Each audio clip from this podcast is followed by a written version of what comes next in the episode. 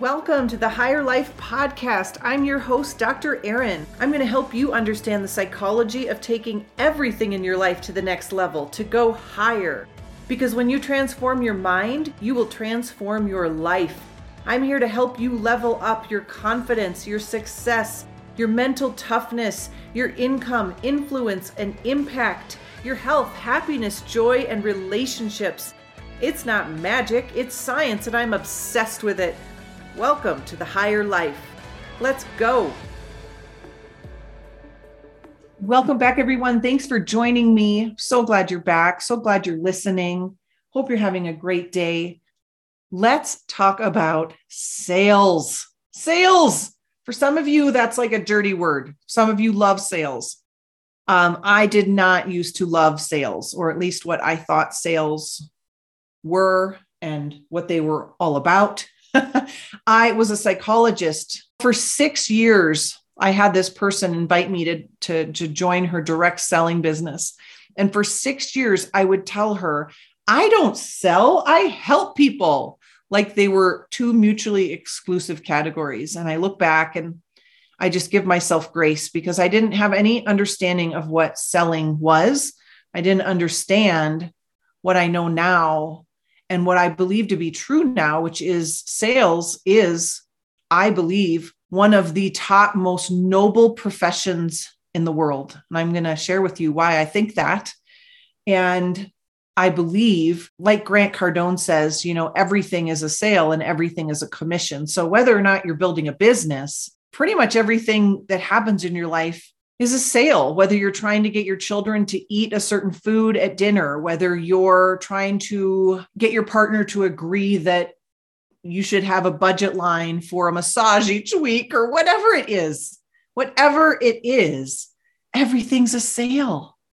Everything's a sale. If that's the case, what is sales? So here's what I know to be true.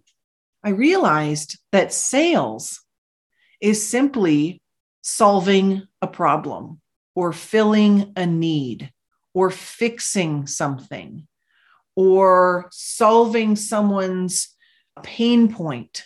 It sounds pretty noble when you put it that way, doesn't it?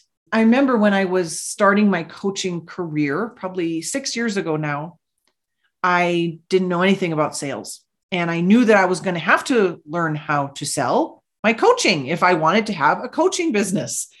And I was chatting with a friend of mine who is a top realtor, and she always grew up in a family of salespeople and she loves sales and she's really, really great at it. And I was doing a practice sales call with her, and we get done, and she's like, Wow. I said, What? She goes, You really are bad at sales. I'm like, I know, I know. And so my first hire was actually a sales coach. Thank you to Jennifer Darling for being my first sales coach. Oh, it was the best, best investment that I could make. During my first year of business, all I knew as a psychologist was I better go hang out where my clients are.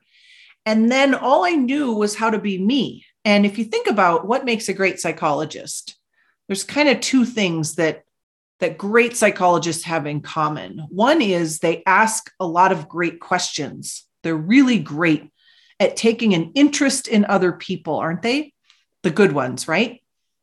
And second, they're really good at listening. So I started hanging out where my clients were at business networking events.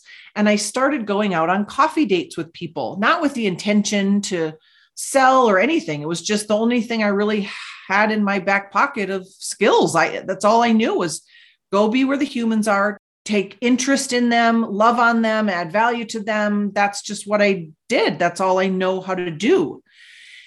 And the year passes and I become nominated for Saleswoman of the Year, a professional saleswoman of the year in Northern Nevada. And I'm pondering this, thinking, how the heck did this happen to me?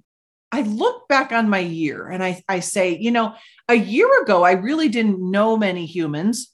And now I feel like I know a lot of these humans and what happened. So I look back on my calendar and I say, I feel like I went on a lot of coffee dates and I added them up, people, and I went on 213 coffee dates. Now, I don't say that because it's necessarily duplicatable, but what happened during those coffee dates is duplicatable for you. And what happened during those coffee dates is I channeled my inner psychologist. I was a person that brought generous levels of interest and enthusiasm for the person that was sitting in front of me. I talked as little as possible and listened as much as I could.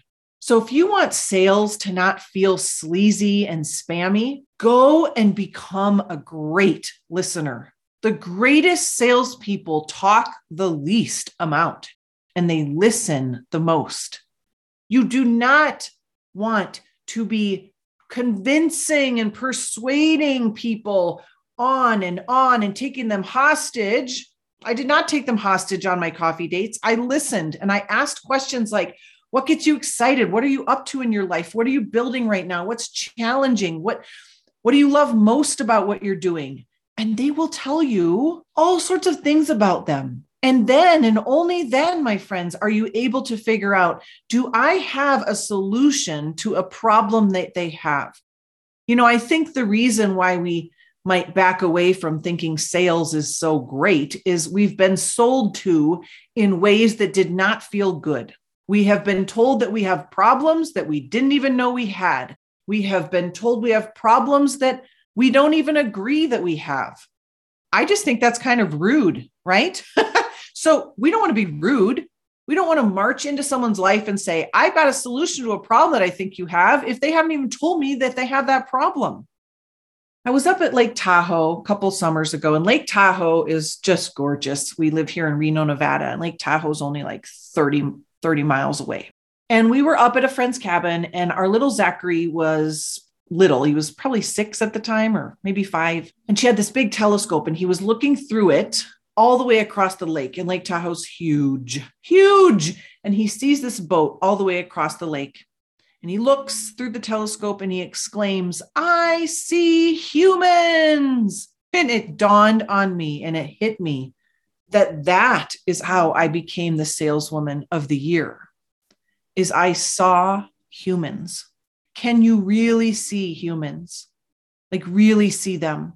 Can you show up with generous levels of energy and interest? Can you ask great questions? Can you listen way more than you speak? Can you solve problems for people? Can you add value to their lives? Can you fix things they want fixed? This is sales, and it's why, like I said, I believe it is one of the most noble things we could ever do in our lives.